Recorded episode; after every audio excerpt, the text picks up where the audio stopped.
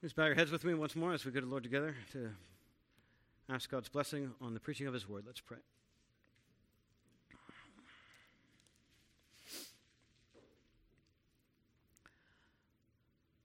Father, you tell us in Scripture that you are watching over your word to perform it.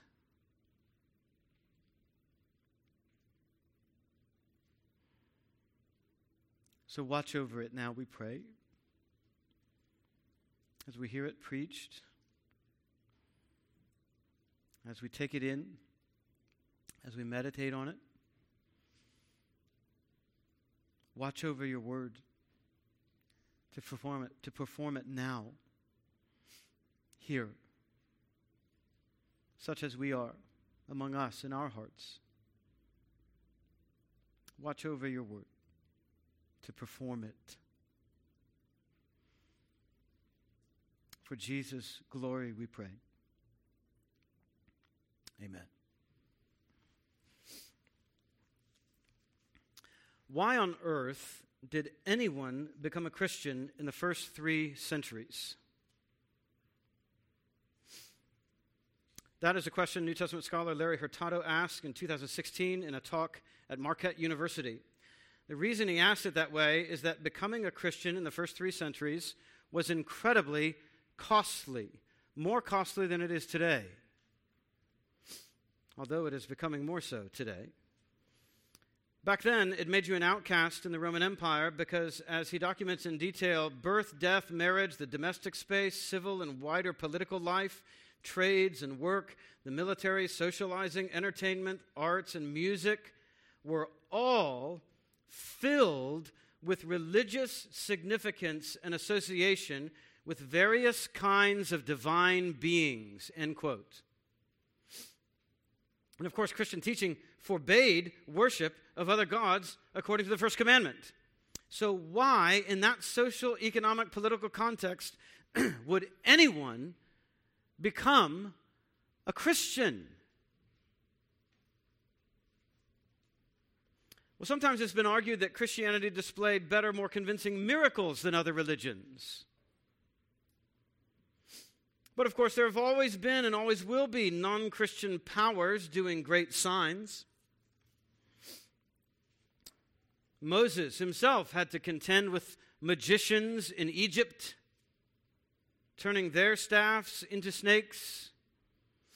Saul consulted the medium of Endor to bring up Samuel from the dead. Peter had to deal with people calling a certain Simon Magus the power of God that is called great in Acts 8.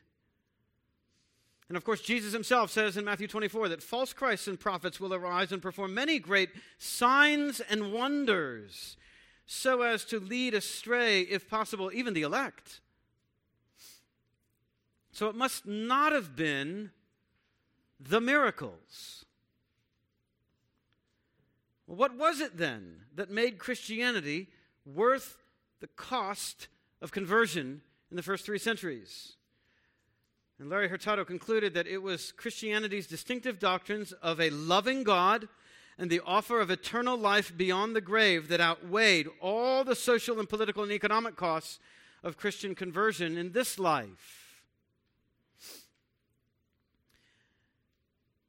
And we see some of this dynamic and more playing out in Jesus' conversation with Nicodemus in John 3. If you'll turn there with me in your Bibles, John 3, where Jesus eventually leads Nicodemus into a consideration of God's love for sinners, moving him to send his son to die as a substitute penalty for sinners so that they might have eternal life.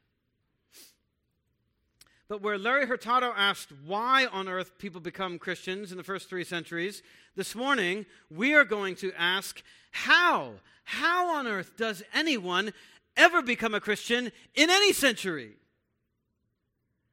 How does that happen? How do you become a Christian? Do you become a Christian like other people become Muslims or Buddhists? Do you just decide one day, I think I'll be Christian?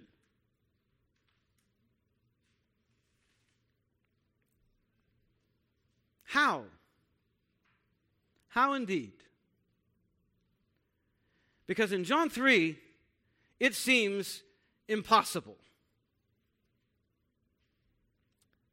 Let's begin by reading it John 3 1 through 10. John 3 1 through 10. Now there was a man of the Pharisees named Nicodemus, a ruler of the Jews. This man came to Jesus by night and said to him, Rabbi, we know that you are a teacher come from God, for no one can do these signs that you do unless God is with him. Jesus answered him, Truly, truly, I say to you, unless one is born again, born from above, he cannot see the kingdom of God. Nicodemus said to him, How can a man be born when he is old? Can he enter his, a second time into his mother's womb and be born? Jesus answered, Truly, truly, I say to you, unless one is born of water and the Spirit, he cannot enter the kingdom of God. That which is born of flesh is flesh, and that which is born of spirit is spirit. Do not marvel that I said to you, You must be born again or from above. The wind blows where it wishes, and you hear its sound, but you do not know where it comes from or where it is going. So it is with everyone who is born of the Spirit. Nicodemus said to him, How can these things be? Jesus answered him, Are you the teacher of Israel, and yet you do not understand these things? The first point that Jesus wants to make to Nicodemus is that new birth is necessary and impossible, humanly speaking. New birth is necessary and it is humanly impossible. Chapter 2 had ended with Jesus not entrusting himself to people who believed in him based on seeing his signs, his miracles. The last phrase of chapter 2 is that Jesus knew what was in man. And immediately here in chapter 3, verse 1, John introduces us to just such a man, and he introduces him as a man. A man who had believed in Jesus because he saw Jesus do signs. Nicodemus believes the signs, but Jesus doesn't believe in Nicodemus's faith. Just as he had said back in chapter 2, Jesus, on his part, did not entrust himself to them. Nicodemus is also a Pharisee and a ruler among the Jews, so he represents the most biblically and ethically literate class of Jewish religious people. And in chapter 3, verse 2, he comes to Jesus in the dark of night. Don't forget that. In the dark of night. And he begins not with a question, but with a statement. And that should tip you off. Nicodemus thinks he knows more than he knows. We know. Really, Nicodemus, you're going to start a conversation with Jesus by telling him what you know. We know that you, oh, you're going to tell Jesus, you're going to start relating to Jesus by telling him what you know about him? We know that you have come from God as a teacher. And why does he know that? Because no one would be able to do these signs which you do unless God were with him. Now, listen to that. Look at that in your Bible. Nicodemus believes Jesus is a powerful teacher sent from God. With God's approval and even with God's presence, God is with you. I know that about you. God is with you because you're doing miracles, and I believe in those miracles.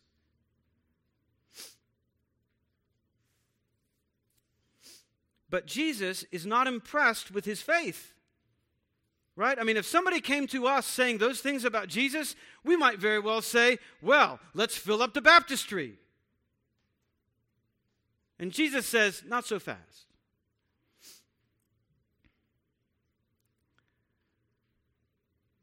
Nicodemus had said, unless you came from God, you wouldn't be able to do anything. And Jesus says right back to him, Unless you are born again from above, you won't be able to see anything.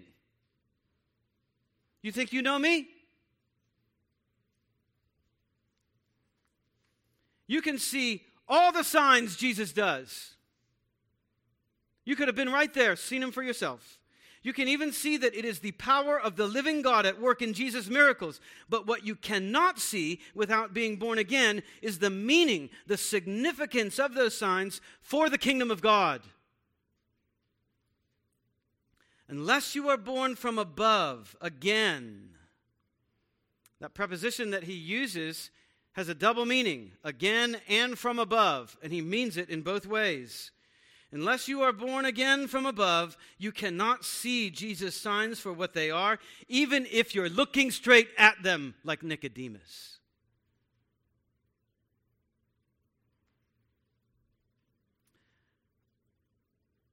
That truth undercuts charismatic faith. Because for Jesus, faith in signs is not faith that saves. You can have faith in signs and not be saved. Do you see that from the text? That's what he's telling Nicodemus. I know you believe in my signs, and I know that you are not saved because of that belief. I know that you don't understand what you think you understand about me just because you believe in the signs.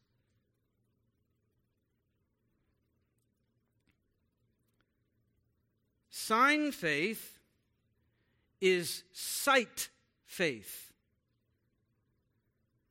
That's how flesh believes, walking by sight. Prove it to my eyes, and then I will believe. And Jesus says, if that's how you believe in me, you don't believe in me.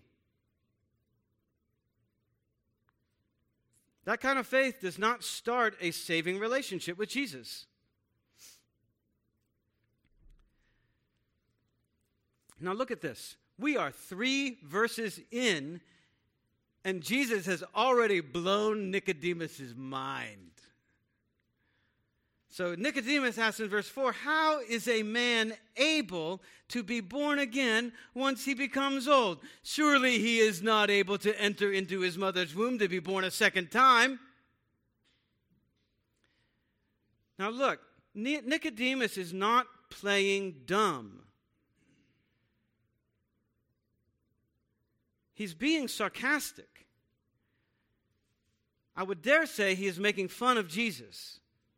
What am I supposed to do? Crawl back into the womb for a do over? Right. But it's kind of a nervous, self conscious sarcasm. He's, he's, come on, Jesus, what am I supposed to do? What, actually, yeah, what, what am I supposed, what am I supposed to do? Do you know something I don't know? So in verse 5, Jesus drops the metaphor to speak plainly with a second, truly, truly, I say to you, over against all of Nicodemus' misunderstanding and the error of his Pharisee friends and his perceived self confidence and what he's been taught.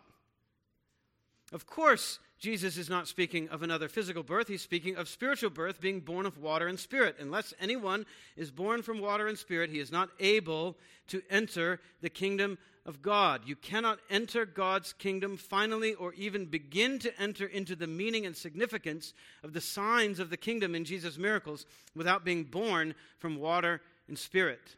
All you will be is impressed, not saved. For now, why can't you enter the kingdom without new birth from above? The reason is verse 6 that which is born of flesh is flesh, and that which is born of spirit is spirit. Flesh is mere humanity in its finitude and in its fallenness.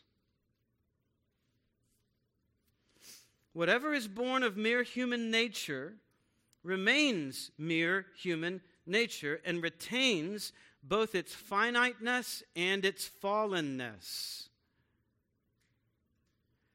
Whatever is born of spirit, of God's power, God's Holy Spirit from heaven, only that is spirit, and spirit bears a totally different character and power than flesh. Jesus will make a similar point in John 6:63. It is the spirit who gives life. The flesh is of no help at all. Translation You can't become a Christian in the same way you become a Buddhist or a Hindu or a Muslim or even a Jew. You don't just decide. Something has to happen to you. That's how bad it is. That's how different flesh is from spirit.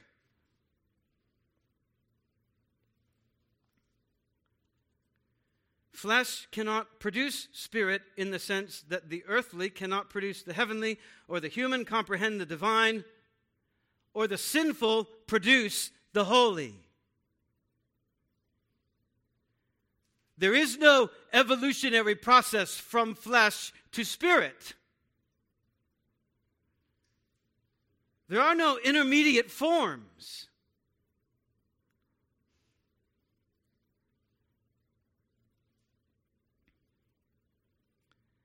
And so flesh cannot do or even understand what spirit does. This is what makes new birth necessary. What is merely human and earthly cannot understand or inherit what is divine and heavenly. That is why Jesus tells him in verse 7 look, you shouldn't be amazed by this stuff. This is 101, brother. If you want to understand the Christ who came from above, then you need to be born from above yourself.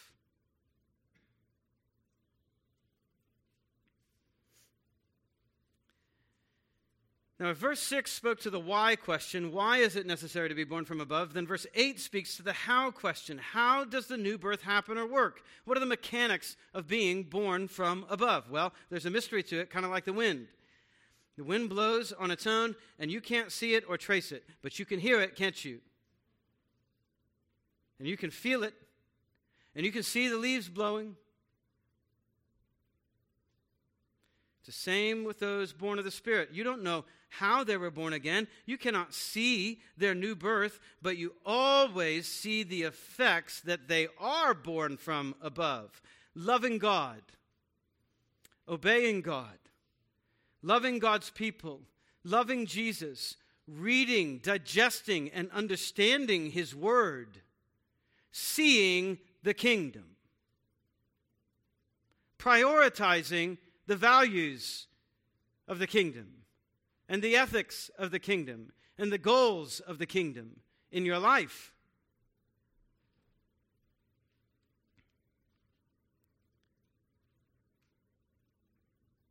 Being born from above is mysterious, there's an enigma to it. You can't grasp it, but you can hear it. You can't see it, but you can always see where it is and what it's doing. Now, imagine this is a TV show on the set of your favorite sitcom. The camera has been zoomed in on Jesus since verse 5. The next frame is verse 9, and you're looking at Nicodemus trying to take all this in. Jesus is explaining these things. He's leaning in. Do you see? And Nicodemus, in the next frame, is looking at Jesus like, What?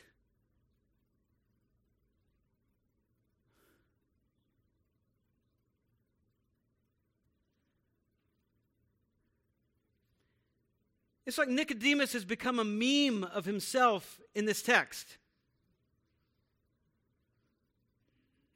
He's looking at Jesus like a fourth grader taking calculus.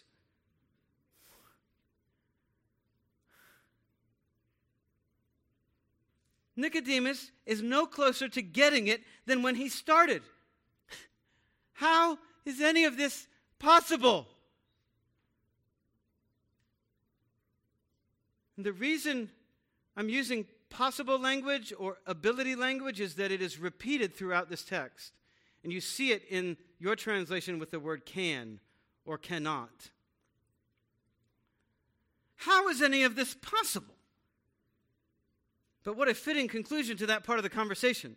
Look back over this exchange. Nicodemus said in verse 2 No one can do these signs you do unless God were with him. Jesus says in verse 3 No one can see the kingdom of God unless he's born again. Verse 4 Nicodemus says, How can a man be born again? Verse 5 Jesus insists, No one can enter the kingdom unless he is born of water and the Spirit. And Nicodemus is still stumped as late as verse 9. How can any of this be?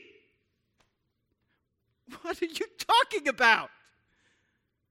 Jesus, you are unnerving.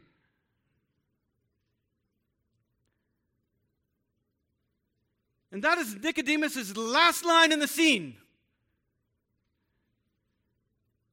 You notice, how did Nicodemus begin? With a confident statement We know that you. And how does he end? With a question how can these things be? Stumped. So in verse 10, Nicodemus, seeing Nicodemus has come to an end of himself, Jesus shows him the irony of his own ignorance.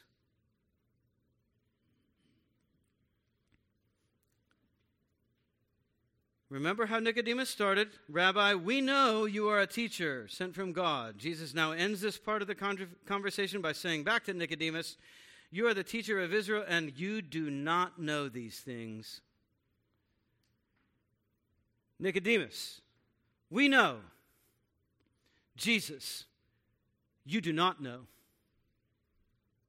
You don't know.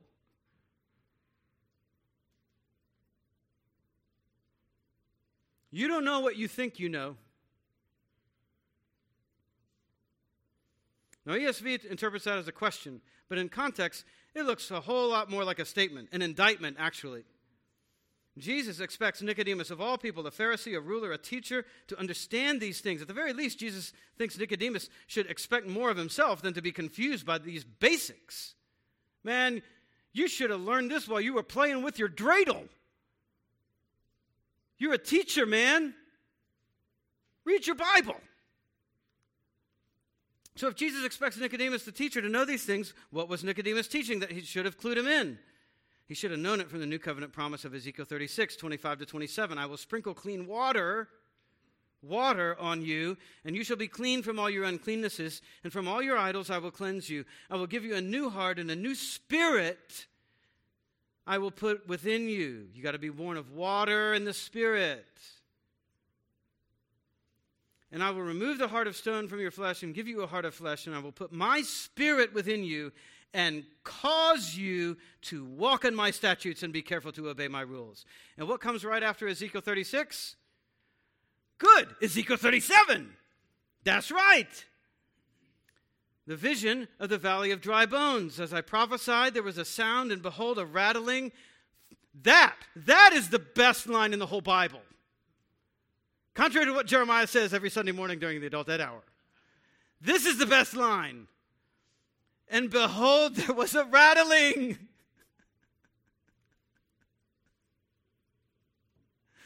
Can you imagine this? Josh was reading this earlier in the service.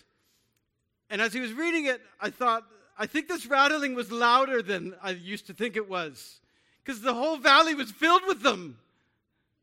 Listen to that rattling in your brain, and listen to how that would have sounded to Ezekiel as he's preaching the gospel. Ezekiel's preaching, and all of a sudden he's like, What in the world is that? These bones are coming together. And it must have emboldened him. The bones came together, bone to its bone, and I looked, and behold, there were sinews on them, and flesh had come upon them, and skin had covered them, but there was no breath in them. And then he said to me, Prophesy to the breath. Prophesy, Son of Man.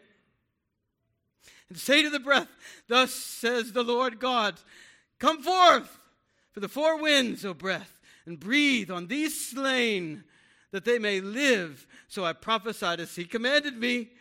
And the breath came into them, and they lived and stood on their feet, an exceedingly great army. That is the gospel. That is regeneration. Friend, you do not need to just pray a prayer or walk an aisle or make a decision or fill out a response card. You need to be born again. You don't need to just believe different doctrine or make different friends or better choices. You need to be born again. You don't just need to turn over a new leaf or kick your habit or just admit that you're not perfect. You need to be born again. You need to receive a new heart, a new spirit, a new nature, a new power, a new, whole new principle of life to energize a new love and to inform a new knowledge and understanding and obedience to Jesus. To become a Christian is not just to decide to read your Bible and pray, or to decide to be a good person, or to decide to admit you need Jesus' help to accomplish your goals in your life. That's not being a Christian.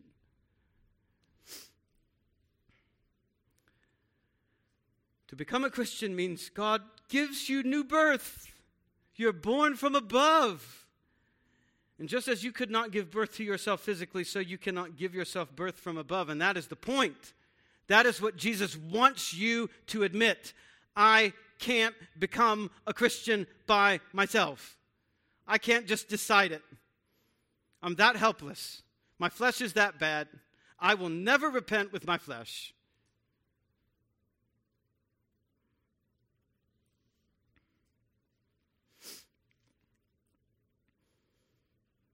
You're not in control of that. God is in control of that. And He will have you admit it by asking Him for it. New birth is not some product that churches sell. You must seek and get new birth from the God of all life. So, friend, if you call yourself a Christian, but you are clueless about how to understand your Bible, and you are powerless and even wanting to fight your sin, and you have little or no love for Christ's people that draws you here week to week in the middle of the week and draws you out into other people's home in the middle of the week who love Jesus, then maybe you are a Nicodemus. You know much, but you understand little. You do all your spiritual disciplines from duty without any sense of delight. Your appetite for this world is still bigger than your appetite for God's Word. Your interest in the world always wins out over your interest in the Word. You have a reputation for being alive in Christ, but you are deader than a doornail to His cause in the world. You may be even a member in good standing of this church, but you cannot stand on your own two feet spiritually. If that's you, maybe you are trying to live the Christian life without first being born again as a real Christian. Well, no wonder you're miserable. No wonder it's like pulling teeth to get you here. No wonder nobody knows you and you don't want to know anybody else. You can't live the Christian life in the power of your anti Christian sin nature. That's stupid.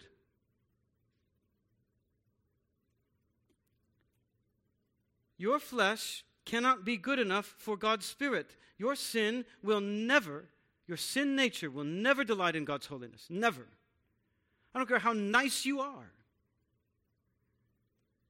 Your worldly heart will never delight in heavenly things. A self worshiping heart will never delight in communing with Jesus, and a deceptive heart will never delight in God's truth.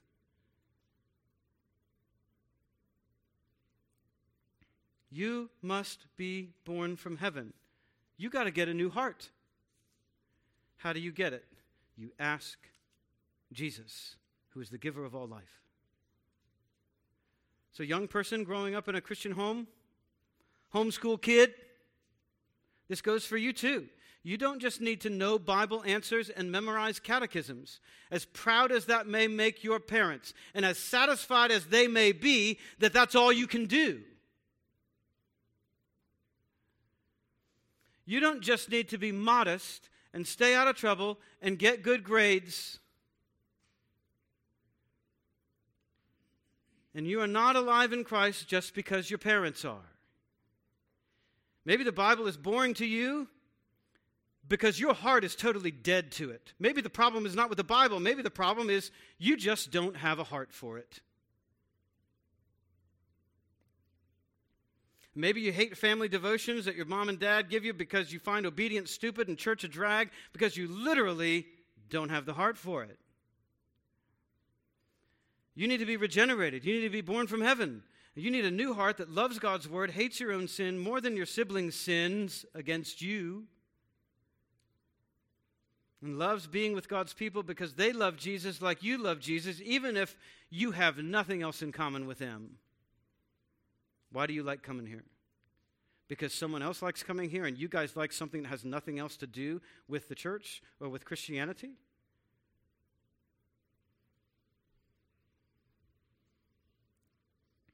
You need a new heart from heaven with appetites for the things of heaven. You need a new nature, a whole new source of life, a new spirit, a new heart and mind from Christ for Christ. How do you get that?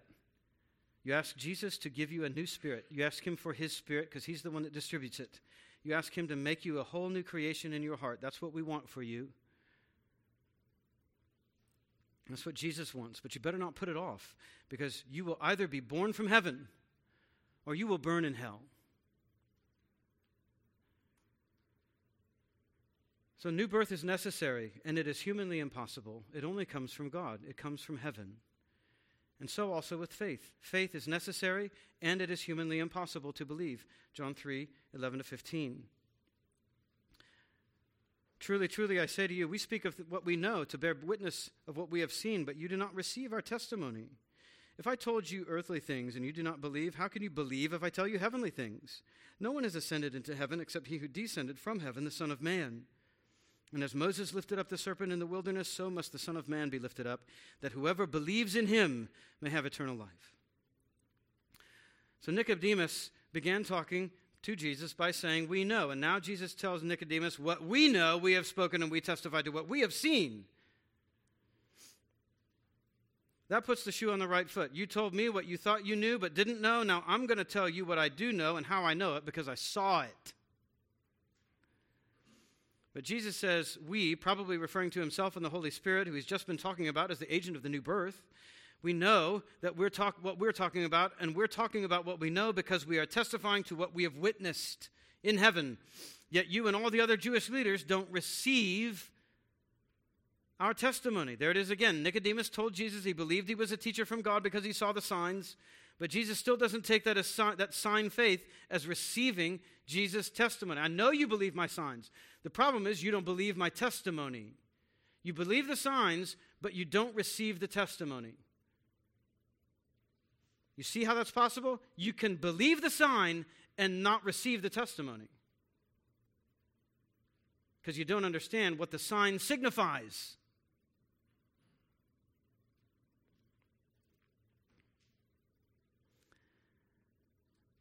Nicodemus knows Jesus is from God, but that doesn't make Nicodemus a Christian who has a saving relationship with Jesus. In verse 12, Jesus has told Nicodemus earthly things, new birth in the metaphor of invisible wind, and he literally can't believe it. So, how is Nicodemus possibly going to believe if Jesus starts giving him more advanced teaching of God and his kingdom without the earthly metaphors to help him understand? What if I don't dumb it down for you? What then? If you don't believe me when I tell you how regeneration works on earth, how would you possibly believe me if I start telling you of things I've seen from eternity past in heaven? If you don't believe the heavenly basics and earthly metaphors, how are you going to believe heavenly heights? Look at the structure of that statement. If you don't believe, how will you believe? That is a crucial question. How will you believe earthly things if you didn't believe it when I told you those things as if they were earthly? And Jesus is still confronting you with that question today. If you don't believe now, how in the world are you going to believe? That question is not a put off, though, it's a draw right into verse 13. Nobody understands the new birth apart from Jesus' revelation. The only way to believe is in connection with Jesus' revelation and redemption in verses 13 to 15. Verse 13, Jesus is saying that no one ever rises to understand heavenly things unless he submits himself to the understanding of the only one who's ever come down from heaven. the Son of Man, Jesus himself. No one can understand or believe in the new birth, its necessity, its meaning, its power, apart from Jesus' revelation, which is based on his eyewitness testimony of heaven as his home.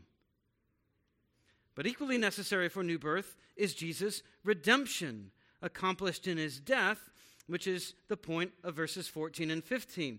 Just as no one can understand the new birth apart from Jesus' revelation, so no one can experience the new birth apart from Jesus' redemption.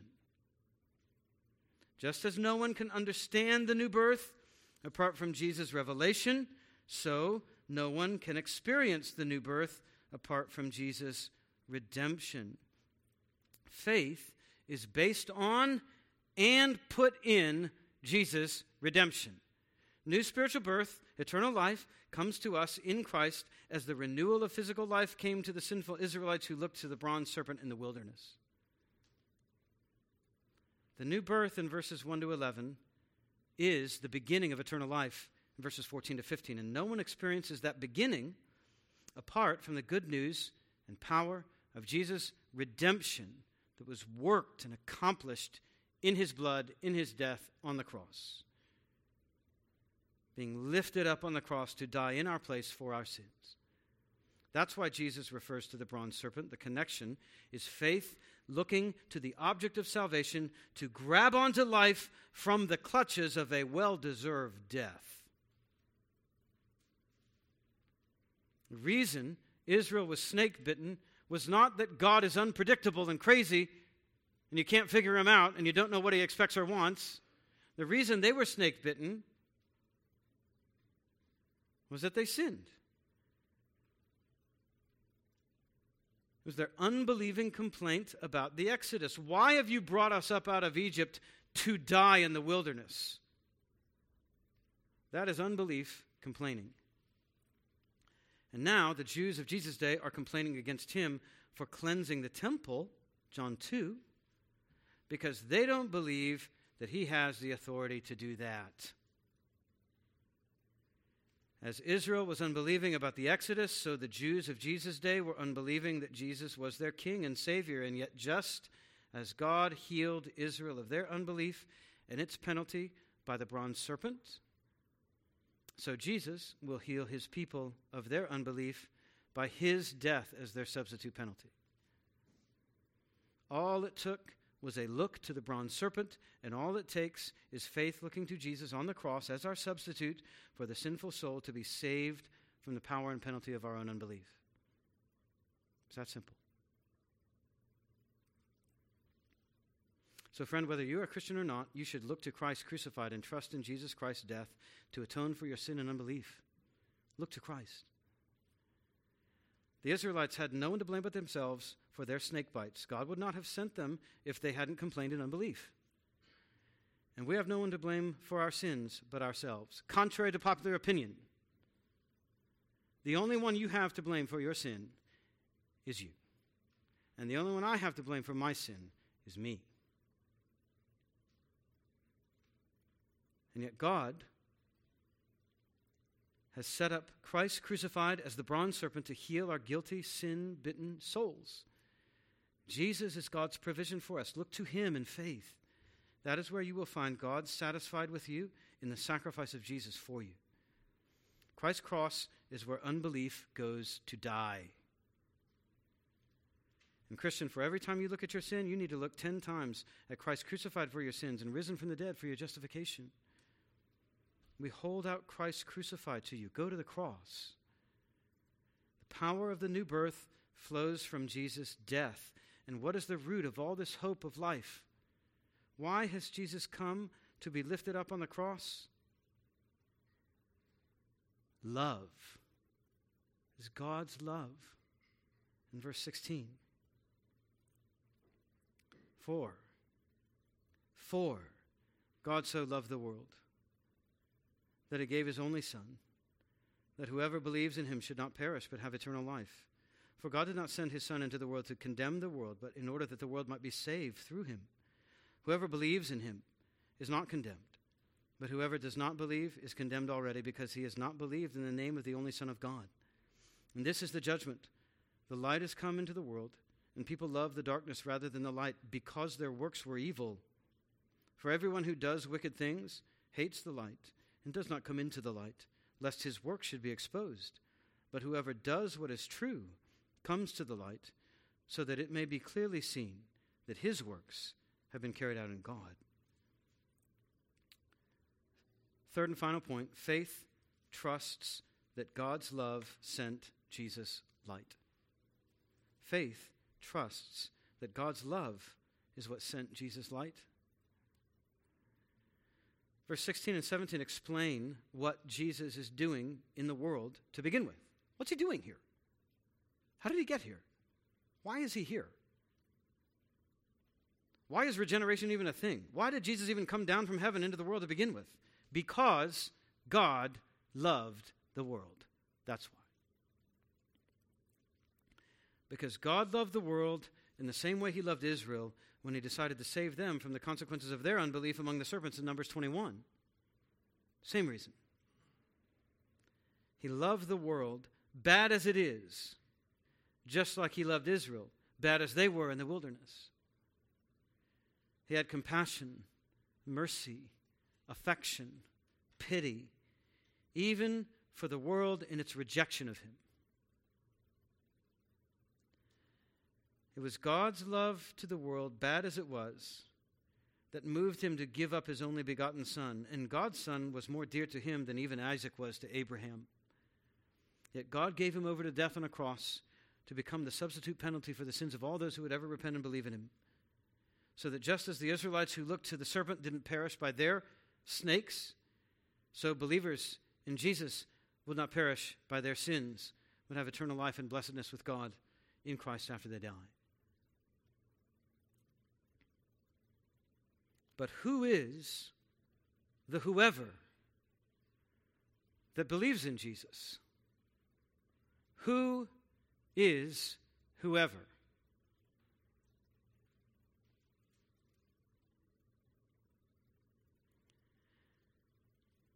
In context, whoever can only be those enabled to believe by first being born again.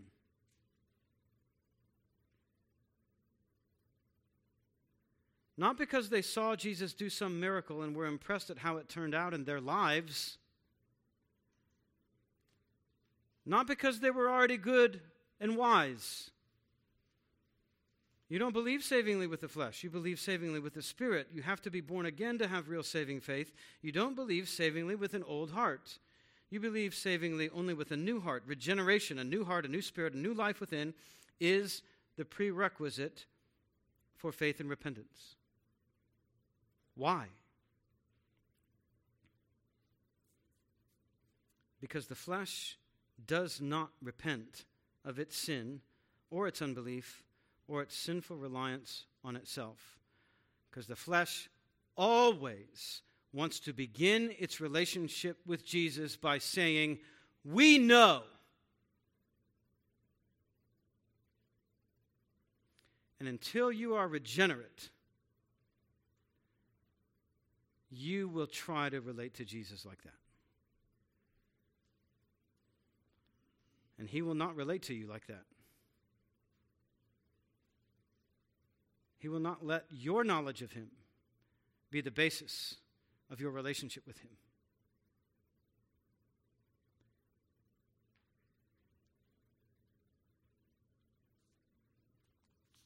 What is born of spirit is spirit, and what is born of flesh is flesh. And this is why John 3:16 is even better news than we realized because our problem was bigger than we thought. We were not just sick in sin, or lonely in sin, or confused in sin, or ignorant in sin. We didn't just have a psychological hang up. We didn't just get hurt some way in the past. We weren't just disillusioned by some church and decided to forget it. We're not just even dirty in our sin. We were dead in our trespasses and sins. We were dry, lifeless bones and until you admit that that is your pre Christ state, you cannot be saved. We were corpses decomposing in the grave. We had no life with which to believe. Salvation is not just God coming and knocking on the door of your heart, hoping that you will open the door to Him and let Him in. Salvation is Jesus coming to you with a heavenly pry bar and opening your casket and breathing new life into your corpse. That is salvation. That is regeneration. And you will not savingly believe until that happens. No one does. Until God breathes new life into us by His Spirit to regenerate our hearts, to give us new birth, so that we see our sin, so that we know our need, and so that we have life in us with which we want to gravitate towards and respond to Christ. Instead of always telling Him, I know, I know, I know.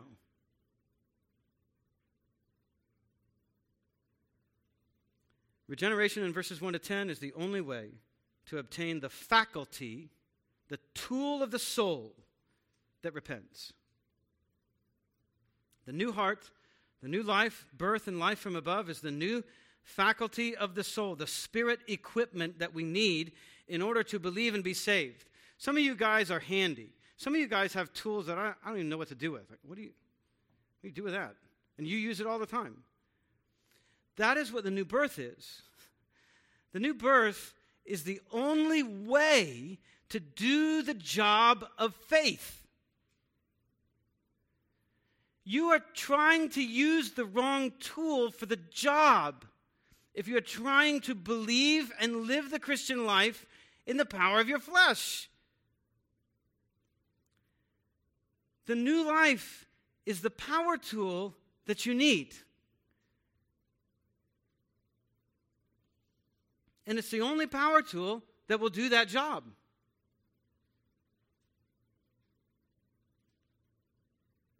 God then does not just provide the object of faith in Jesus' revelation and redemption, He doesn't just tell us this is what you need to believe. God provides the faculty of faith, the new capacity, the new will, the new aptitude of heart with which we trust by giving us new birth from above, a new heart. He implants in us a new and heavenly wellspring of faith and action that we did not have before God regenerated us, but we do have now after He regenerated us. If anyone believes in Jesus, she does not do that because she simply decided to begin believing, but because God put in her a new principle of faith in Jesus to love God in response to God loving her. God gives what he requires, or we remain dead in sin. Now, I'm just going to be, I'm going to switch gears here a little bit. This is going to feel like I'm going from second to fifth gear you're going to hear a little bit of a grinding of gears in the five speed manual transmission here. It's okay, because I'm going to make a public application of all this. Most of this has been private, internal, individual. Now I'm going to make a public application. The necessity of the new birth for faith is the reason that Christians think that a state established church is a contradiction in terms. The state cannot establish a church any more than the flesh can believe. A church is made up of Christian converts. Christian converts become converted by being born again. New birth only comes by God's Spirit and the sword of the Spirit, never by the sword of the state. Nominal Christianity, Christianity in name only, that can be established by the sword. Believe, or I'll kill you. Okay, okay. But true Christianity, new birth Christianity, that can never be accomplished by any kind of coercion, state sponsored or otherwise. Christian coercion, Christian conversion never happens by coercion. Many Muslims feel obligated and justified to spread Islam by the sword. That's because you don't have to be born again to become a Muslim. You simply have to say the right thing, even under duress. By contrast, Christians can only spread Christ by the word, not the sword, precisely because true Christian conversion can never be coerced. It can only be accomplished by God giving dead sinners new hearts to know, love, and serve the living God who reveals him himself in the person and work and good news of Jesus. And that's why we preach it, because you can't be saved any other way. And therefore, we must pray as Christians that God gives others new birth so that they can repent and believe. All of our evangelism is useless unless God gives other people new birth and opens their hearts to what we're saying in the gospel, like God opened Lydia's heart to what Paul was saying. We cannot rely on either our goodness or our giftedness in our evangelism.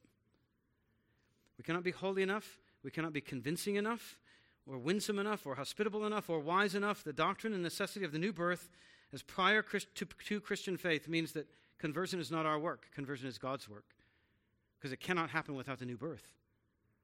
And God knows it. And therefore, we must ask Him to do it for other people in prayer together. We sing in one of our favorite hymns we long to see thy churches full, that all the chosen race may with one voice and heart and soul sing thy redeeming grace. Well, if that's going to happen, if we're going to see this church full of new converts born to Christ, we had better get to praying.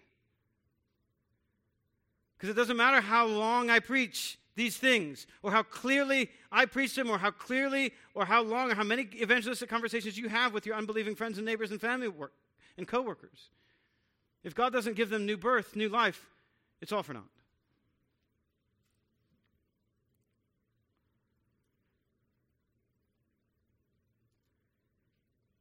His Spirit is poured out on us as a spirit of prayer and supplication for the regeneration and conversion of people around us Elginites, suburbanites. And here's the most comforting part of regeneration for evangelism. We Christians can and should speak the gospel and leave the results of our evangelism to God. Once we re- realize that conversion depends on God regenerating people, it releases us from the pressure to become pragmatic and the depression of not seeing the results we might want in the time we might expect. It is not that the need for regeneration makes evangelism useless. It is that regeneration is the only thing that will make our evangelism effective.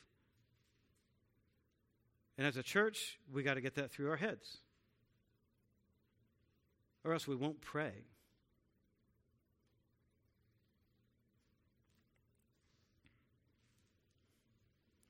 And all of this releases us from trying to produce a, a result into the freedom of simple faithfulness. God's love saves us from his judgment. What's unique about Christian teaching on salvation is that it's God's love that saves us from his own judgment. God gave Jesus so that we wouldn't perish. Perish from what? Depression? Other people sin against you? No. From self loathing or self pity or low self esteem? Is that what God doesn't want you to perish from? Loneliness and confusion, an aimless, purposeless life? No, ultimately, from God's own condemnation of us for our sin. God brought the snakes to bite Israel because of their sinful complaining, and God then provided the bronze serpent to save them from the snakes that he himself sent. And same in verses 17 and 18. God didn't send the Son into the world to judge the world, but that the world might be saved through him. Saved from what? Saved from him, from his wrath against their sin and ours. Judged for what? Judged by whom? Judged by God for our sins. He's saving us from himself, from his own judgment. The one who does not believe in Jesus is condemned already. Sinner, we as a church do not and cannot condemn you. Jesus does not even condemn you. God condemns you for your sins, just like he was condemning us for ours until we trusted in Jesus. We are like you in your sinfulness. We shared your sorrow under God's condemnation, but then God, in His love, gave us new hearts to see Jesus for who He is and to see ourselves for who we are in our own sinfulness. And He can do the same for you. We want them to. That's why we preach these things. Not so that you will be condemned, but so that you will realize you already are condemned. So that you would trust in Christ as God's own provision to take your condemnation in your place. The God who condemns you is the only God who can save you from his condemnation. And he does that in Christ. So again, it's not the judginess of either Jesus or other Christians that condemns people. People are condemned because they love moral and spiritual darkness and refuse to love God's light and moral truth in Jesus. That's what Jesus is saying here. People are judged by God because they judge Jesus as if he were a fraud. They don't believe in him, when actually he is the Son of God.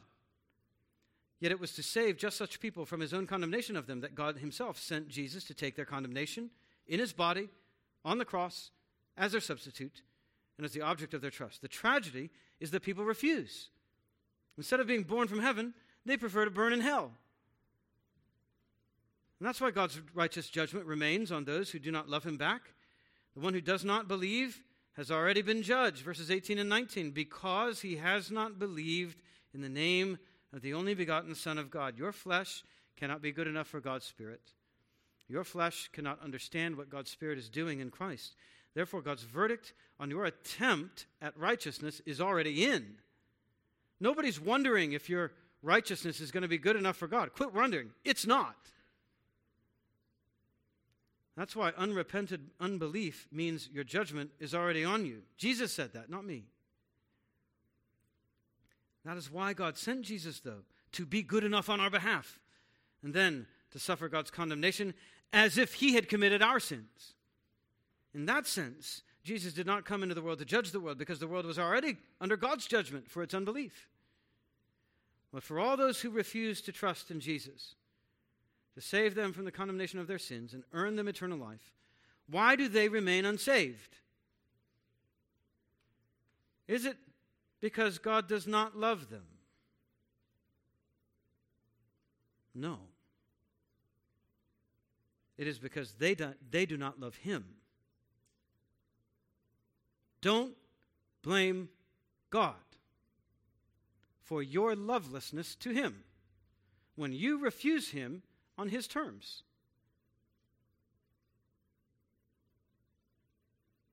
You are not wiser than God.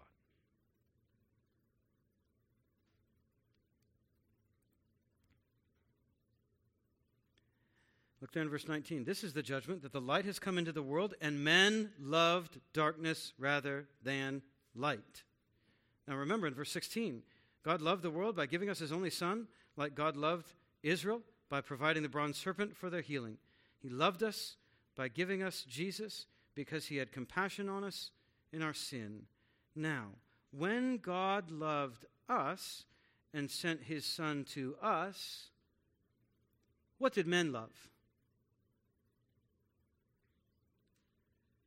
Did men love God in return? Did men love Jesus? No. Verse 19 The light, Jesus, has come into the world because God so loved the world and the world loved darkness rather than light. The problem of human unbelief and condemnation is not that God does not love the world. God does love the world. The problem is the world does not love God's light in Christ. That's how bad the flesh is. It cannot love spirit. The world does not agree with God that we need the light of Jesus or that our sinfulness deserves God's wrath and judgment or that a justly righteous and angry God would actually give up his only begotten Son to pay the penalty we deserve for our sin or that such a God would take our sins that seriously. The world thinks, you gotta be kidding me. People do not love the God who so loved the world. That's the problem. People do not love the light God sent to save the world. People love darkness rather than light. People call light darkness and darkness light, whether it's sexual immorality or abortion or greed or historic racism or reverse racism. That's the problem.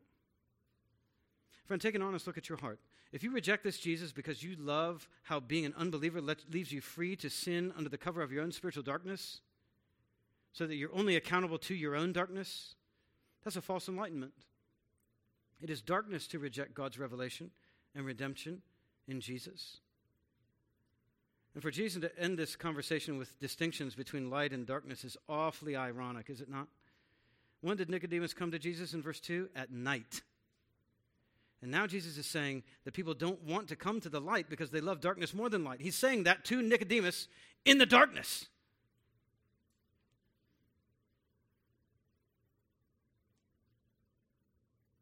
Light doesn't just warm, it illumines, it exposes, it uncovers, it makes visible and public what was hidden and private.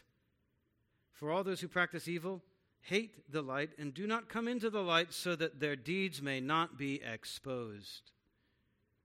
So when God sends light, the unrepentant sinner resents the light and he says, That's too bright, shut it off. Like going into your teenager's room at 11 o'clock in the morning and pulling the shades and saying, Hey man, get up. And he says, It's too bright, mom, turn it off. That is what it's like for an unbeliever to respond to the gospel of Jesus Christ. It's too bright, it's too much light.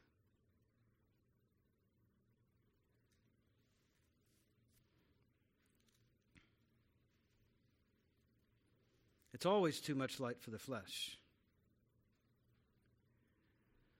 But the one who does the truth comes to the light, and so it may clearly be seen that his works have been carried out in God. Verse 20 to 21 explain the differences between Christians and non Christians as they appear to us.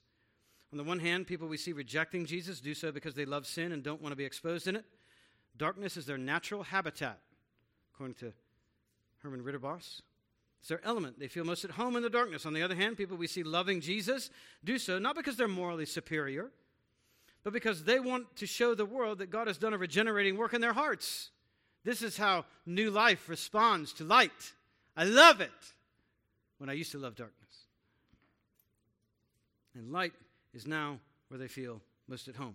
Which begs the question, friend what is your natural element, light or darkness? And notice, you can be a Nicodemus and still be in the dark. Lots of Bible knowledge, very moral, respectable position of authority in society, even belief in Jesus' miracles as proof of God's power, and in the dark. So, what will you want to talk about when this service is over? Where will you spend the rest of this day and week? In the light or in the darkness? For there is no salvation from God's righteous wrath except by grace alone, through faith alone, in Christ alone. But human flesh cannot muster anything but sign faith. It cannot produce saving faith. There is no faith without regeneration of heart, and there is no regeneration of heart unless God is pleased to give it. If all this stuff just bores and frustrates you, the problem is not the Bible or even the preacher, as bad as he may be. According to Jesus, the problem is you don't have the heart for it. But if you're convicted now of your sin and your deadness to God and Jesus, and if you are trembling at your love for darkness rather than light, and if for all those reasons you see Christ as necessary to your salvation from God's wrath now, then that is evidence that God is creating something in you that you could not create on your own. He is creating a new heart that wants to believe. So you should trust in Jesus. You should repent of your sins. You should be baptized into the membership of the local church. You should come into the light and enter with us into the kingdom of God. Let's pray together.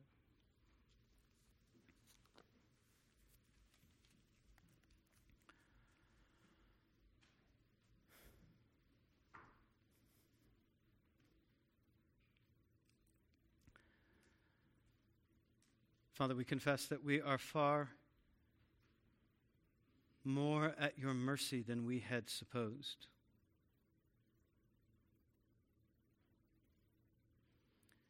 we are far more helpless than we had known. And what we thought we knew, even about you, we did not know. Forgive us for our hubris and pride. Forgive us for our vaunted self confidence in our own religious knowledge and morality. Give new birth to all those who are still dead in their sins today. Give them repentance and faith. May they understand themselves to be born anew from above.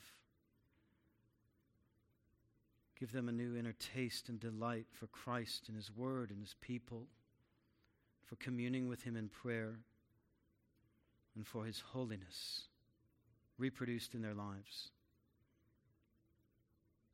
And do this so that Jesus would be magnified among us as the giver of all life. For his sake we pray.